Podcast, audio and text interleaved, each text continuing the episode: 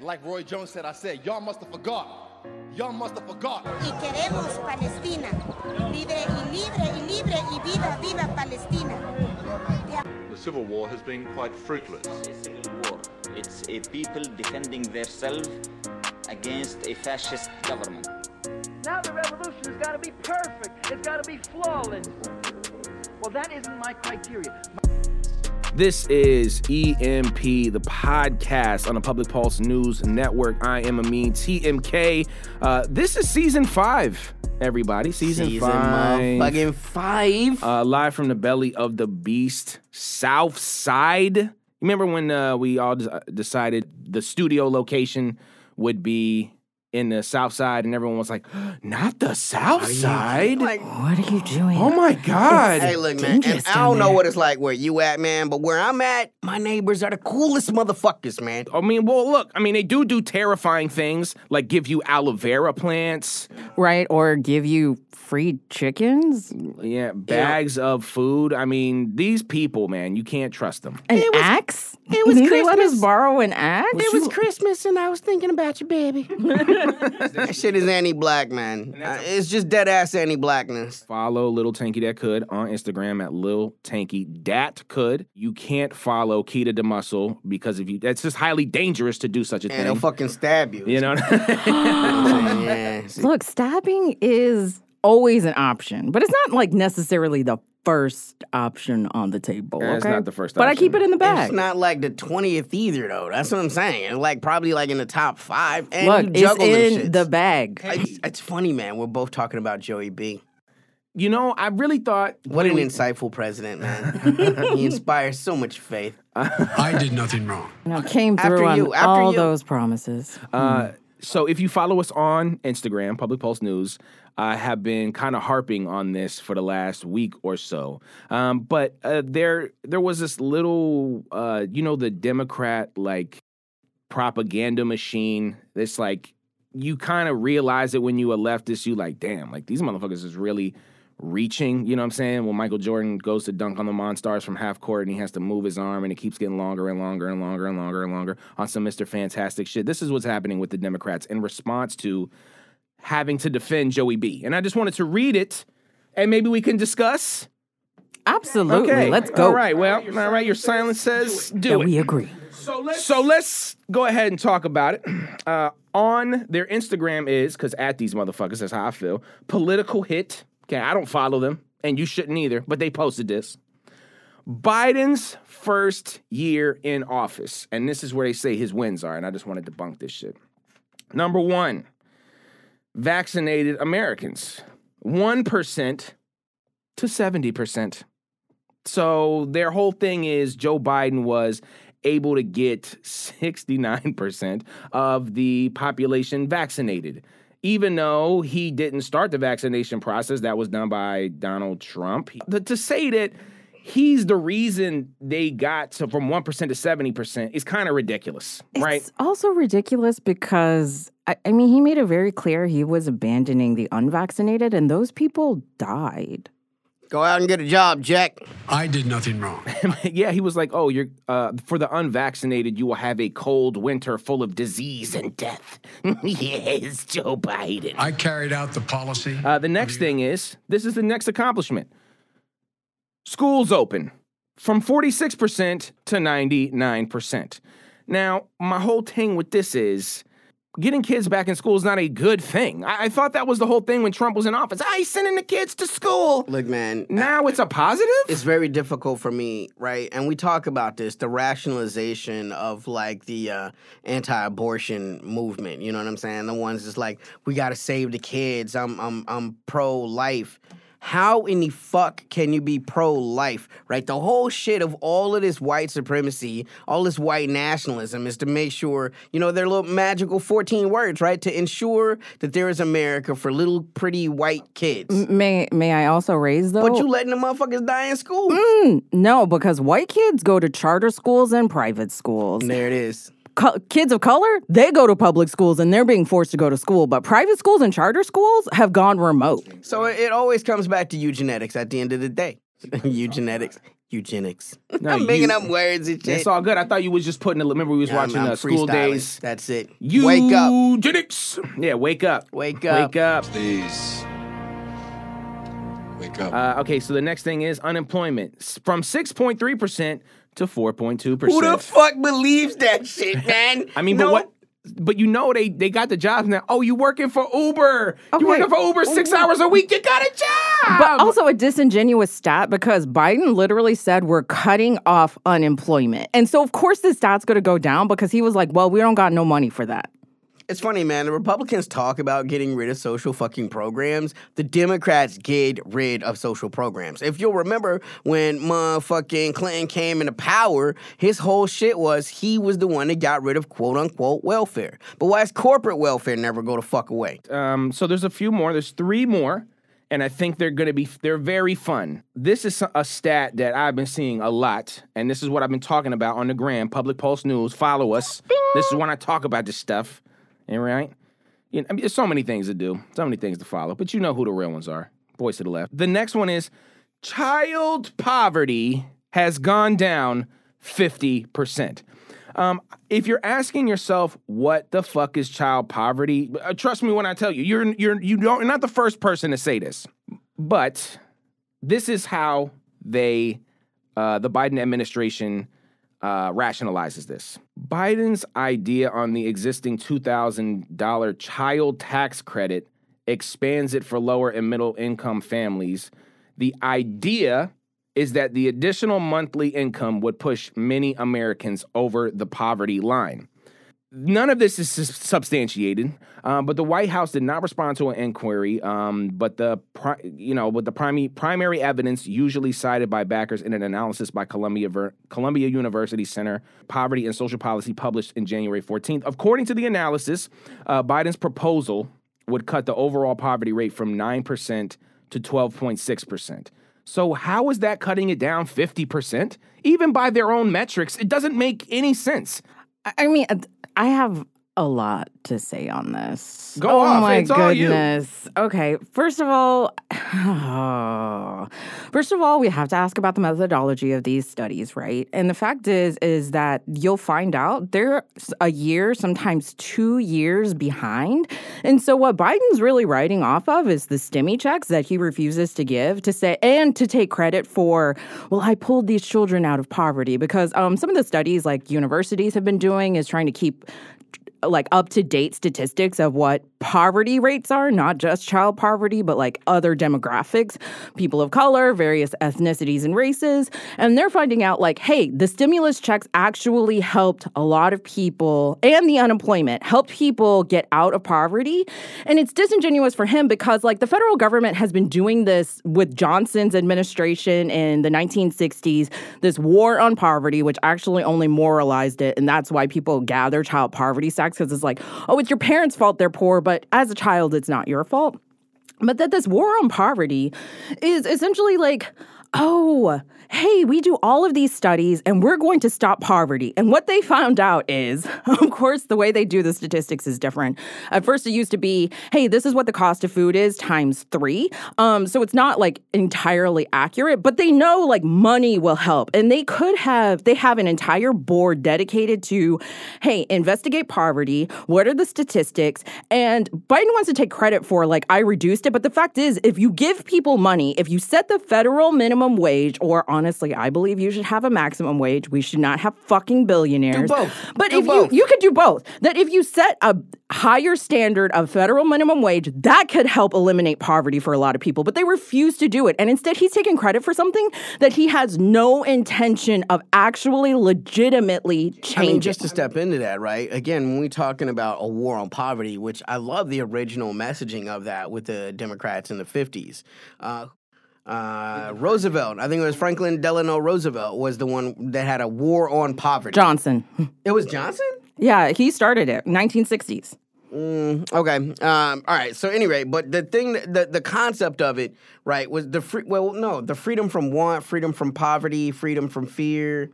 Okay, yeah, he did that quote, but it's like this. Okay, okay, I, I see what you're saying. The uh, the the the messaging. The messaging right, of the war on you. poverty started with Johnson. co- okay, He's the one you. who started like, hey, how do we calculate what poverty is? Right. They implemented a formula in 1969, and then of course other presidents have kind of taken I on that you. role. So Dir- directly what from the directly from the crack team uh, in his first State of the Union address in January uh, 1964, President Lyndon B. Johnson asked Got you. Congress to declare an unconditional war on poverty and to aim uh, not only to relieve the symptoms of poverty Yeah, but I cure it my above all to research. prevent it. No, so what I was mixing up was those two phrases, right? Because But when you're about FDR freedom, was on right, some freedom shit from like want, that. right? All of that Mhm, I shit. got you. So that was Democratic messaging in the 40s and the 50s, right? Uh, and 60s, right? So, but like, what's interesting to me is one of the easiest things you could do to combat that is make it a fucking constitutional amendment that enshrines truly what the right to work looks like, as opposed to the way that businesses have codified that. Because,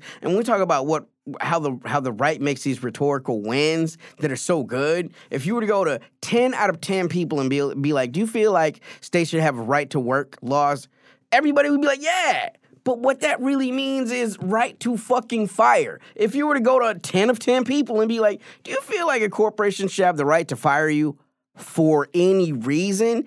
Everyone's gonna say fucking no, but because it's all called right to work, that's where your mind is with the shit. You know what I'm saying? So, like, literally, like having it enshrined in the Constitution, you can't fire people for being gay. You can't fire people or not hire them for being black. This is how you truly combat motherfucking poverty. And, I mean, part of the problem is is how do you define the poverty? How do you define poverty to get to the formula that you need to say like these people are impoverished? And like UNICEF has a very different formula or assessment of what poverty is versus the United States, for example, where the United States is like it's math. If you make this much money, again, disingenuous because they could easily change that with raising the minimum wage or not even having a like keeping up with the cost of and living. state to state. But UNICEF is like, hey, it's not just about can you afford food and housing. It's do you have the autonomy to? Or, or, I keep saying UNICEF, and I think I mean the UN. Like, do you have the autonomy to determine your own future as like also kind of defining poverty and what that means. Like, do you have the agency to say you want these things and then be able to obtain them? And uh, this is why I go back to the moralizing. The reason we focus on child poverty statistics is is because it's a moral judgment associated with poverty. really we don't substantiate that shit. Right. We don't say like, oh, it's it's well, we say that it's the adult's fault, fault that they're poor, that they made does- bad decisions, that they d- did too many credit cards, that they didn't get a good enough job, that they didn't get a college education, and then suddenly like you attribute all of these things about like it's your fault you're poor. And so to shift the conversation around, well, it's not a child's fault that they're poor, and so we should be able to focus on why children are impoverished and help them get out of poverty without doing the things that we need to in order to get people out of poverty, which people should not be in poverty. But then you realize you have to change like a lot of things. Wait, if housing is a necessity, food is a necessity, then why do we make people pay so much money for it? Why don't we just provide those things and then they won't be in poverty? That's a fact. And Oh, go ahead, please. Uh, well, I was just going to say because I still have two more on this list, um, but uh, we, we we can still keep going on this one. I just wanted to acknowledge, um, first of all, the U.S. poverty line. Know, I, I assume y'all might know what it may be, but uh, for our listeners, twelve thousand seven hundred and sixty dollars per year. So if you make thirteen thousand dollars a year, you, you're not impoverished uh, as when it comes to the definition in the United States. Thousand dollars a year with $13,000 a kids or no kids? For family, it's twenty six thousand. I don't this give a like- fuck if you live in the fucking Mississippi Delta, You man. cannot Thirteen thousand dollars in a year. And with a family, 26,000. See, this is why it's disingenuous. So he's saying, like, hey, we made sure that I lifted poverty, but then they like changed their formula, they changed their definition. And at the end of the day, the reason we're dealing with poverty statistics is because what, it, people don't want to admit this. It goes back to racism. Because what happened in the 1960s war on poverty? Black people were still fighting for their civil rights and saying, like, hey, we should get these things. And white people were like, hey, poverty is important, but black people shouldn't get shit. Um, Tanky, were you gonna? You were looking like you was gonna add something. No, no, no, no. Please finish finish your Well, points I- because I- you lean into what I'm gonna talk about. Uh, oh, okay, okay, yeah, I got a few more things. I just wanted to uh, to say that there's two more left on here, and they're both both ridiculous. Uh, it says foreign wars. Biden first year in office. Foreign wars over. They're over, y'all. I am a freaking genius. There's no more. So there are foreign- no Americans guarding oil fields in Syria. Nope. Fascinating. Absolutely, there's none on uh, there, none of that. Mm. Mm-mm. Uh, there's no, uh, there's no uh, uh, any political support uh, for other wars or any economic hit jobs going on. There are no Mm, so the Korean mercenaries. War? Again, what we're doing is we're playing games with rhetoric. It's rhetorical. Because the Korean War is not a declared war, it's a conflict. right, it's a conflict and it's Syria is Mm. a policing action, right? Well, if oh, because right, that's true. Congress hasn't declared war. But Congress does that doesn't happen anymore. Yeah, it doesn't happen. Uh, uh, but remember, we talked about when we a go back to listen to uh, geopolitics for leftists because as you can see, you know, just because there's not a battle of people happening does not mean people are not at war. It doesn't mean warships are not out there. It doesn't mean there's military bases waiting for shit to pop off at any minute. You know, so when you talk about foreign wars over, I mean, it just goes back to this idea that just like 50% child poverty down, vaxxed Americans 1 to 70%, schools open 46 to 99, unemployment 6.3 to 4.2, zero context involved in any of these numbers.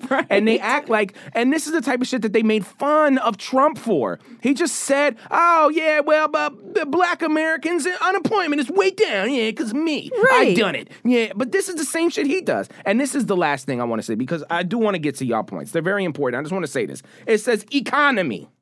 Oh, best ever.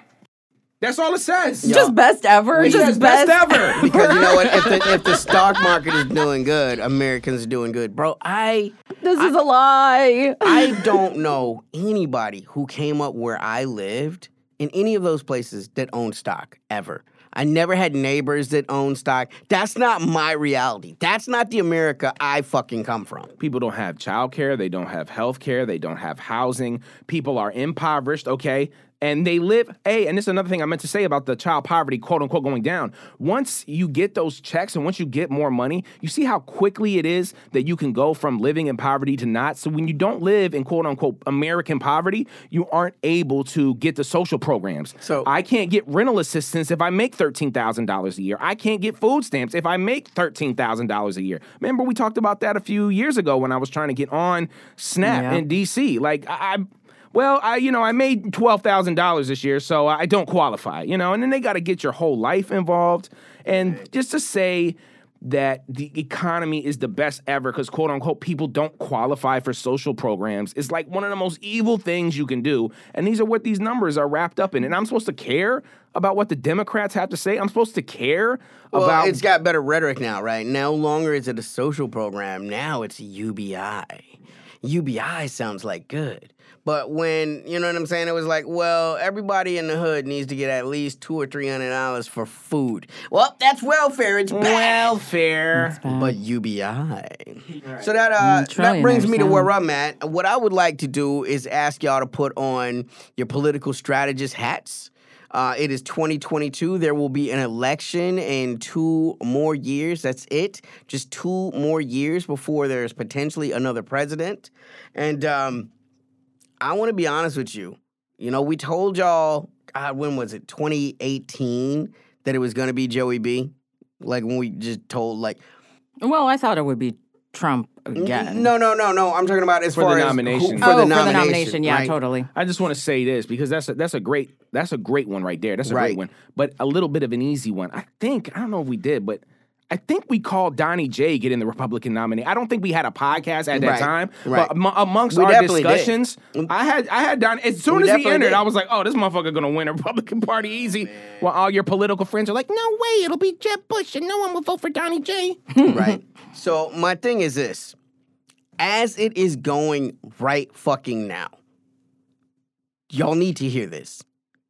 Joe Biden cannot defeat any Republican that runs against him at 2024. There is just not enough goodwill towards him. I did nothing wrong. And we can't be bullied with this bullshit. So many people, I've never seen people have buyer's remorse with Joey B. Then, then, then, I mean, more motherfucker. I mean, if you was in a Trump, that's the, you got exactly what the fuck you wanted. It was better than you thought it was gonna be.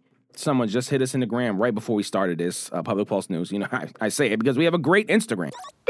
This is was posted by Joey B. The American Rescue Plan got the economy back off its feet and moving again, back on its feet, getting 20 to 200 million people fully vaccinated, got people out of their homes and back to work, even in the face of wave after wave of COVID. This is from uh, the WhiteHouse.gov uh, page. And someone hit me back as I was like, 81 million people voted for Joey B. This is, I'm not going to say their name, but uh, they said, my biggest regret, I felt bullied into it, not going to lie. And that's the thing, man. They're not gonna be. You're not gonna again. bully me. You like you came. not gonna here, bully them. You didn't do shit, right? And, and also like just not understanding rhetoric, not understanding hearts and minds. Yo, do you know that the White House has an official policy on pan on on the pandemic? Do you know what it's called? No. Path out of the pandemic. So Hmm. first off, even that in and of itself not very inspirational, Path out of the pandemic. right? Which leaves us with the acronym poop. Shit on us this whole time, so why not? poop.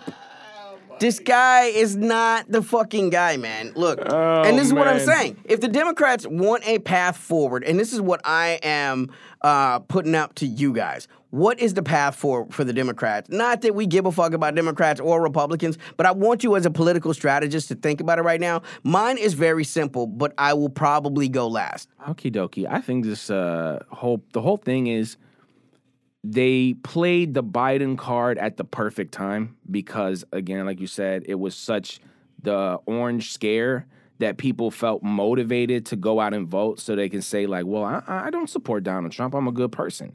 But now, like those type of people are there's only so many types of people like that. Most people are gonna vote based on how they feel like the United States government can help them. And uh, like you said, I don't think Biden is electable, but I think the Democrats are okay with that. I think they're okay with losing this election. I don't think they're too hype about it. I think they know that they're going to have to run one of these AOC progressive, quote unquote, the squad type of people if they are going to have a chance in what is So you're you're conceding 2024 and moving for I think 2028. if I was Democrat, I would do the best I can, of course, to try to win the election. I would run the same thing. I would run the same trick and see if it worked.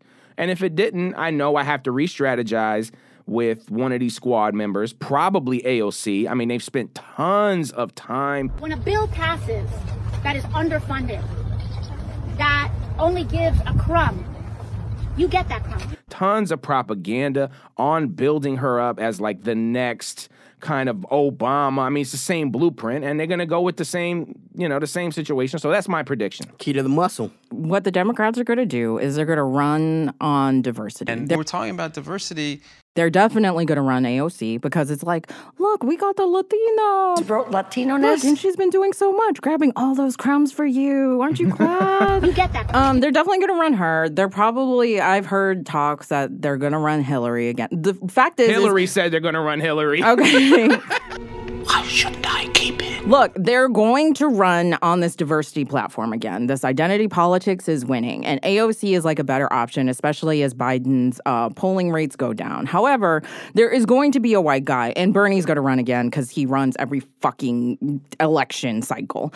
Um, and then they're going to pick a white guy, of course, as their primary, but they're going to be like, but we tried the diversity. And then Trump is going to win anyway.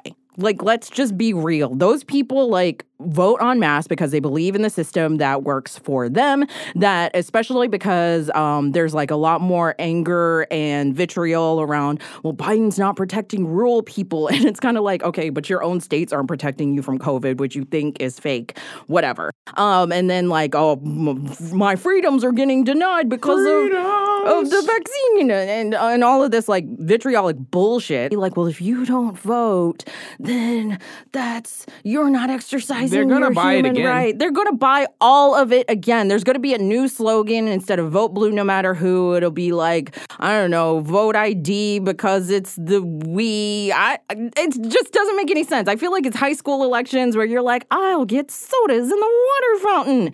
And a lot of people are so disenfranchised. It's kind of like I don't. So either people opt out of the voting system and realize like political action takes a lot more than voting, which has literally been taken away from a whole swath of people, and that identity politics is not getting us where we need to go. Particularly when we look up and realize millions of people are dead, and millions of people now have a chronic illness from long COVID and the effects of that as we face new, newer and newer variants because They've conceded it's like the flu now. People are going to die. People are going to get sick, but that's okay because they're looking for a percentage. And once that percentage, once we reach that percentage, they're going to be like, fine, we concede. All of those people are gone and dead.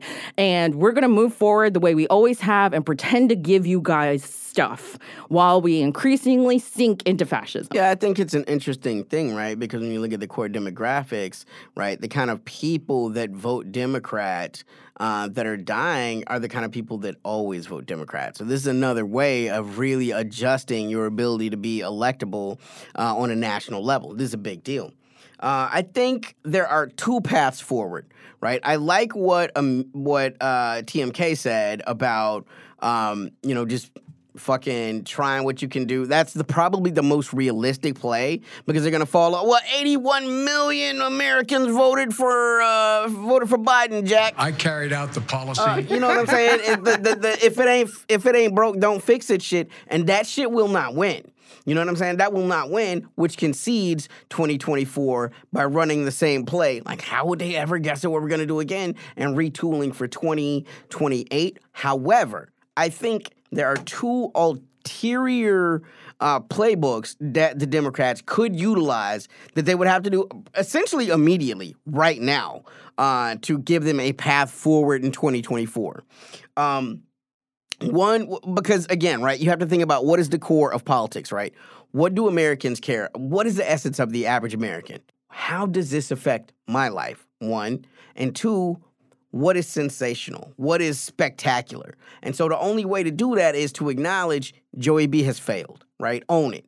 Joey B has failed, and then a coup from the inside. You know, if you want to run a centrist, the the two ways that you can do it right now, Kamala would have to go savage mode. You know, I really joined Dom because I thought he was going to be someone that I can make change with, right?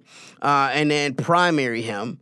Another really good uh, person that you could run essentially the same play with would be um, Stacey Abrams. Now, most people don't know Joey B reached out to her first. Like when he first like looked like he was gonna win the fucking um, uh, the nomination, he reached out to her to be his, her vice president, his vice president, and she is like, you know, you don't run for second place.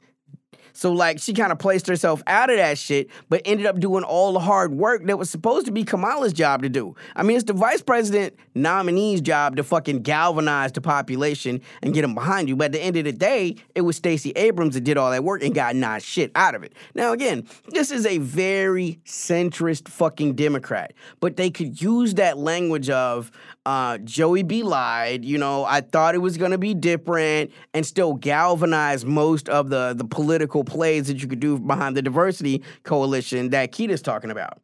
I think a more radical play would be the uh the true fracture from the inside right? One of these quote unquote uh the the posse of four the what do they what do they call themselves? Squad. the squad you know what i'm saying? To uh and and uh, to be like uh you know what? We've tried to work with the democrats use all this language from the green party the progressive party and just be like we're the only ways. But without primarying joey b there is no path forward already Joey B cannot fucking win. Most American status of living has standard of living has went down. You are losing literally family members. You're watching there be no pandemic money come out when even this crazy fucking fascist did that. And and the work the the, the mission is uh, the pandemic is not dangerous enough for you not to go to work, but it's far too dangerous for you to go out after work. Don't nobody want to hear that shit, man. You know, like I, I, I think about this too because remember what was a dude that ran third party early in the '90s? He was like a tr- big billionaire. Oh, you're talking about Ross uh, Perot. Ross Perot. He got a significant got like percentage 13, of the population. He got like 13 percent of the vote, man.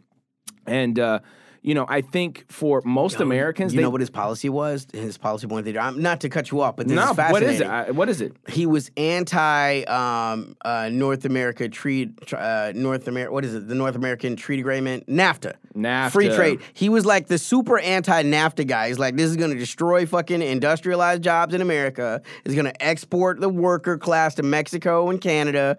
Yeah, I mean, well, I, mean, I think at some point, like, A, I don't know how uh, bought in continually Americans are going to stay into just the two party binary. I hope, I think that you're going to see more third party votes uh, this upcoming election. And I think that is really going to be like something that Democrats are going to have to deal with. Remember when Bernie was quote unquote an independent? You know what I mean? Like, remember I don't know like, if you noticed, but Bernie was an independent. if right as he was uh, marching uh, with King, and but uh, you know that it's gonna have to be an industry plant from a non-party that's gonna come in here talk shit about because they thought that they could do that with AOC, and that's why I felt like Yeah. if they ran the, coup Savage play, thing. it would be yeah. but it's not gonna be enough for some people, man. You're just gonna see an uptick in third-party uh, uh, votes. I mean, look, it's not gonna be significant. I'm not saying it's gonna be 13 percent, but hey, uh, what's his name? Hawkins, the Green Party candidate. Right, right. He got like less than a million votes, bro. Because the Democrats, I'm telling you, man, they've got that shit under the fucking wing. Look, that's their playbook uh, since, and I hope the American people, at least some people like who I've been talking to, are kind of over this Biden stuff, and I know they're not going to Republicans, so they have to pick something. Um, There's we'll see a- if they'll there- be co-opting from outside a third party There's been a phrase in political science for a long time. It's a little cliche that people say like it's real dope, and it's um, you know, Democrats fall in love, Republicans fall in line, but the third party votes demonstrated that was a fucking was a lie. lie. Democrats fall the fuck in line. Do you want Trump? Do you? You know what I'm saying? I mean, to that- Except when you're Joe Manchin. right, right, right. When it comes to actually having to pass some of this shit, and you got to have one scapegoat. I mean, look, man, the Biden administration, this is the craziest shit. They literally have $15 an hour in the bag and allowed the fucking unelected arbiter or whatever the fuck they call it to be like, no, I don't think it should be in there. Well, I guess we the- want decorum. Decorum. Decorum. Americans don't give a fuck about decorum. They give a fuck about not having a. $2,000 ch- stimmies? Oh, where was that? We'll get that. Uh, so yeah, I mean, like you said, maybe run somebody from the. Uh, damn, I just can't remember that corny ass name. Say it one more time. Who that? The the the group of uh, the uh, the clique, the fucking The squad. The squad. What, The I mean, even their branding is yeah. fucking whack, man. I feel like the best dark horse they could run would be Cori Bush. They probably could have got away with AOC if she had just been elected with Cori Joey Bush is kind of who they got left. Right. She's been there too long, man. We see her dancing at fucking parties with no COVID mask, tax the rich dresses, four hundred fifty thousand dollars. Hey, but Cori just got it. She just she's the only one that's not They compromised enough yet to still have any kind of credentials with the left. But remember when AOC was doing the crumb speech? Cori was right there, and she was like getting a little uh, ad libs in. you get that crumb. That's right. That's right. All right, moving on. So when we're talking about like uh, how do you argue for change in the United States, and everybody says, well, voting is the way that you do that. Um, Cori Bush uh, submitted an amendment to the House that would have allowed incarcerated people, um, specifically people with felonies, the ability to vote. Um, so of course, naturally, all of the Republicans said absolutely not. And uh, when we're talking about why two-party systems don't work, 119 Democrats also said absolutely not, and the amendment was shot down. It would have. Um, when we talk about the incredible history of racism and oppression that the United States has, and that uh, incarcerated people essentially became the new way to legalize slavery. Uh, having incarcerated people not then be able to vote on their representatives, to deny them the right to vote. The reason I want to talk about it is is because of course people don't understand how they implicitly agree that like oh certain people shouldn't have rights and how that will always always lead to fascism and oppression. Now we can't say like everybody gets to participate in this society and then say actually these are the only ways people can participate in how their society and communities are formed, how we move forward and then say hey actually some people don't deserve access to community, to society, to um the being social and things like that. Cori Bush tried. Uh, Tanky and I have been saying no. it- People who are in jail, who are in prison, who have been arrested for any reason, should always be have the right to vote. There's been like a lot of, uh, I mean, straight up abolitionists. First of all, people shouldn't be incarcerated. The state should not You have that much John power. Brown shit, motherfucker. I'm just gonna be honest, right? People, I, I, I do not trust the United States, much less any state government, until we have an equitable society to determine who and who is not incarcerated, who who and who does not get the death penalty, who and who does not get the right to vote. Um, and of course, Democrats showed out and being like, "Well, this is an overstep of the federal government. Like, how would we let incarcerated people vote?" And of course, people are like, "Well, do you want?" A murderer to be able to vote for your rights? Do you want a rapist to be able to vote? And I'm like, they're a human being. They have rights in our society. It goes back to once again the Democrats being the architects and engineers of the tough on crime fucking crime bills of the 90s. and Bill then- Clinton and ALEC. Right. Look that up. Right. And still like trying to act like once again, well, we're sorry. We didn't realize how racist it was. And now that you're in a place to make some type of remediation, some type of accommodation for the people that have been targeted, you know what I'm saying? It's like, well, nah, we're not gonna do shit about it. If you acknowledge that people shouldn't have lost their right to vote because they smoked some fucking weed, Yeah, I mean, one. I just want to read this headline. If I just want to read, I mean, the, the headline says it all. 119 U.S. Democrats join Republicans to reject letting incarcerated people vote. But I gotta hear about Uyghur camps. Are you fucking kidding me? If you 2.4 million people are locked up in this country, and you think those people are all just what guilty? You think that They're that's how the bad people. judicial system works? Do you think that somebody like you said, who, I mean, people are still incarcerated for weed, which is legal in many states, and in those mm-hmm. states, people are still incarcerated. They still count people who are incarcerated Exactly. in terms of the amount of representatives that you get, but they aren't- Exactly. So it's the new what? three fifths cons- It's the But- new three fifths fucking compromise, right? Yeah, but I have to hear about Uyghur camps. I, I think about when Immortal Technique said it's better to be rich and guilty than poor and innocent. Like people who are incarcerated, as TMK said, they get counted as individuals for redistricting purposes wherever prisons are located. Not even saying uh, privatized prisons have now uh, a quota that states have to fulfill, but that they get counted as part of redistricting efforts. Like how will people vote, the number of representatives they get, and then do not have the ability to vote for their own representation, particularly as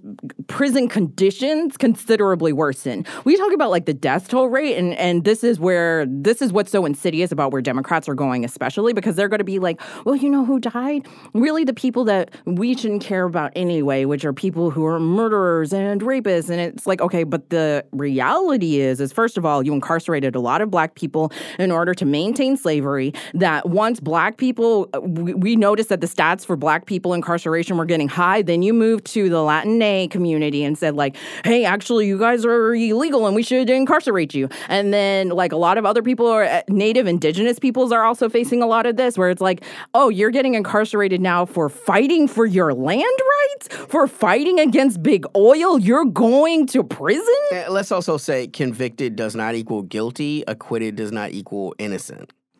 You can go to jail because you were too fucking broke to defend yourself, or because a lawyer gave you bad advice, or because they traded your ass like a card. And it's not even a controversial statement. If you walked up, remember we had the whole idea we're gonna walk up to people and like ask them questions and stuff. Like, I bet if we went up and asked people questions, and I was like, "You think that the United States judicial system is fair?"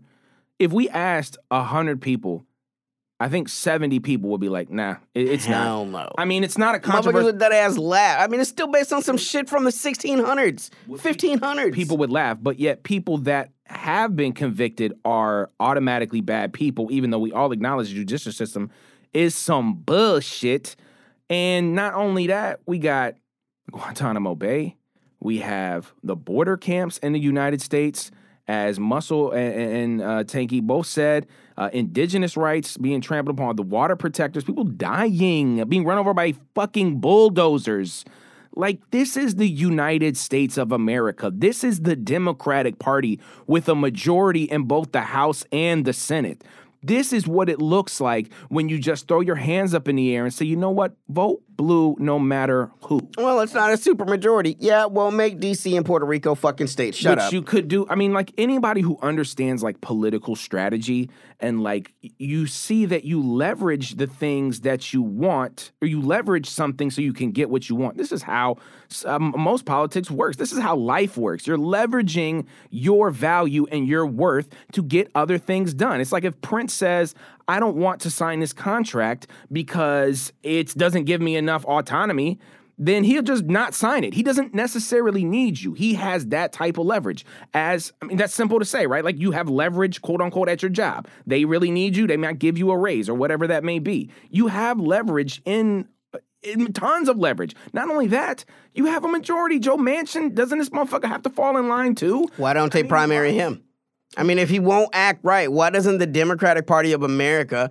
There's got to be some young progressive motherfucker that is uh able that is able you know all of it all checks off all their shit you know what i'm saying in west virginia that they could get behind this motherfucker old as fuck he curmudgeon and shit you can't find no shiny pretty fucking aoc in west virginia that's bullshit they exist But this is why the Democrats' platform is absolutely like, well, you got to vote to make change, as if that's the only way to make change. And black people have realized this for a really long fucking time, as well as Native Indigenous peoples. It's like, well, first of all, y'all denied us the right to vote for so long, and you continue to deny us the right to vote. That like we got to work on some other community actions in order to fight back for our rights, because y'all ain't out here for this us. motherfucker run a little bit rich y'all y'all want to go to quick hits Final round. All right. So as you guys know, I'm a huge Eminem fan. I'm the number one Eminem fan on the planet, and I'll remind you today is opposite day.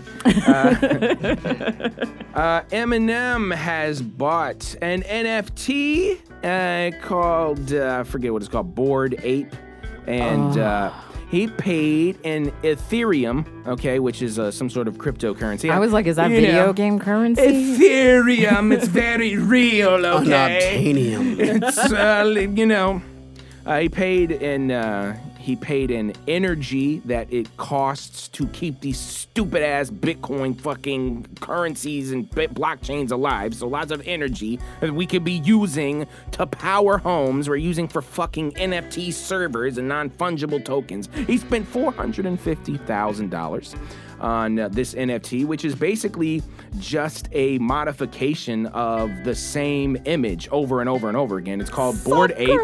Why do them shits look so fucking ugly, man? Look, I'm not saying that art, you know, I'm not trying to put a price on art, but them shits, I've never seen an NFT piece of art that it's look fucking a great. scam. It's not supposed to look great. It's how many people you could sucker into buying that shit. And Eminem scheme. was like, I want to be in this line It's of a dead ass suckers. Ponzi scheme. All right, this is what I want to say about this.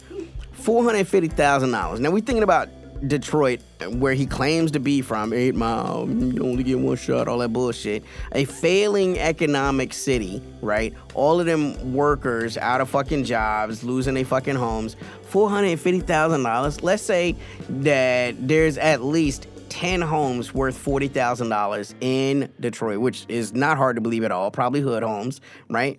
You could have bought 10 of those and had it just a fucking Eminem gives away houses. You could have gave away 10. It would have been the best PR of all time. Eminem owns the uh, owes the black community so much. He owns he owes rap music so much. He's been taking and taking and taking and taking and taking. No, whole man. life. He's the god of uh, he's the god of rap. Yeah, and despite you know what I'm saying, your, your sarcasm, I'm just saying, fuck this dude, man. Man, fuck him, for real. And this NFT shit, y'all, y'all, y'all telling me this shit is just not basically uh, how we all talked about J- when Jay Z was like, "Oh, buy a painting now, it'll be worth five million Credit. later." You know how you change your life? Yeah, credit. Credit. Yeah, you know what I'm saying? This is now that without the extra steps. I don't even have to go to an auction. I don't have to go actually get the art. It's just funneling money from one place to the next because money isn't real and this money is really not real. Yeah, well, money is real in some places, like for example, Kazakhstan. Motherfuckers raised the price of oil and shit is popping off, man. They just got they just got their first quote unquote president really since the the fucking era of the Soviet Union. Before then there was like um uh, let's say a president for life type motherfucker. He had been in power longer than any person in government that is not a royal. Like the dude before the president now essentially served until like 2019 or something like that, 2020. And uh, he had been there since the fucking late 80s, early 90s. And I guess, you know, essentially he just, you know, kept a firm hand on all the corruption, but now that it's a new guy in there, the corruption is just off the fucking chain. Now, the average American only knows about Kazakhstan because of, you know, fucking Borat and all that weird shit. Or if you're a real hardcore MMA fan, you know some real good fighters out there. That's But- where the fighters are from, man. you know what Just I'm saying? that saying? little area. But shit is popping the fuck off. So that shit is fluid. We'll probably have a more in-depth conversation about that geopolitically coming soon. Okay, and then I want to inform people about their rights. Um, so, a surprise medical bill, anybody who has had to deal with any level of healthcare has probably dealt with the surprise medical bill, which is essentially like you got services. Um, this happens in particular if you have emergency services, you take an ambulance, an ambulance takes you to an out of network hospital for your insurance, and then you find out like you thought it was going to be a $300 uh, ER bill, and you look up and it's like $3,000 bill. Um, Congress passed the No Surprises Act and it went into effect January 1st. The reason that I am talking about it is, is because it's supposed to limit these out of network expenses, particularly for emergency services, and there are some exceptions. Um, it's really important because, like, in the age of COVID, shit is crazy. Everybody's probably going to need some sort of medical services in some way. Um, this is supposed to provide more balanced billing for emergency services and non-emergency services, so that your insurance has to cover it without like necessarily charging you higher premiums. The reason I want people to be informed is because we found this out with other private companies, is that your healthcare providers will lie to you or they'll obfuscate the entire purpose of what this is, which is supposed to protect you from surprise bills. So you guys should look up the No Surprises Act, exactly how you're protected, what your insurance can and can't charge you for. And also because what they're going to try to do is get your consent for out of network billing. If you sign that form, then you're like, oh, I agree that I'm willing to pay double sometimes triple or quadruple the cost for out of network care.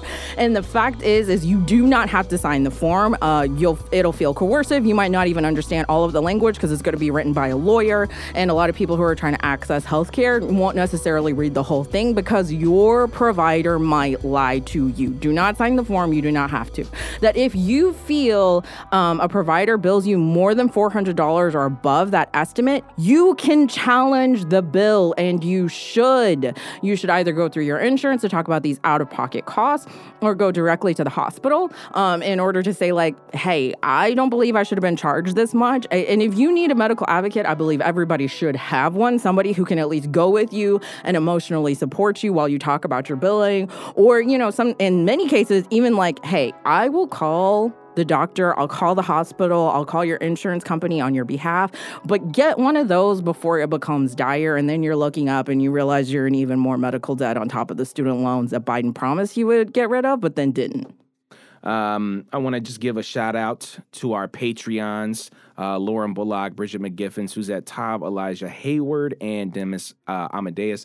Uh, I am Amin TMK, Little Tanky That Could, Keita the Muscle. We are on Instagram, Public Pulse News. Uh, you can also follow our music channel. We, we are posting more and more on there, Public Pulse Vibes. Uh, follow us on Instagram at Tiny House Villa. We haven't talked too much about Tiny House Villa, but you can find your environmental news there. Patreon slash Public Pulse. We are also on TikTok, Public Pulse News. Uh, any final thoughts from you, beautiful people? Yes, just thank you to everybody who continues to support us, come out for us. Uh, TMK wasn't joking. Like, what makes our IG a joy is that, first of all, we can all collectively shit on the bullshit that's given to us. And so, like, thank you to our commenters. Definitely thank you to our patrons. Um, and thank you to everybody who's, like, sharing our shit, man. Y'all the best. Uh, and New we fucking year, man. No fucking fear.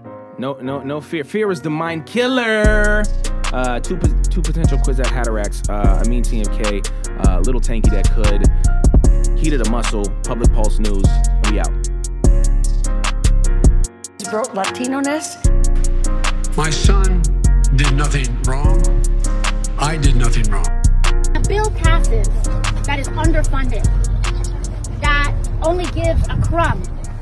You get that crumb. I don't know, vote ID because it's the we. I.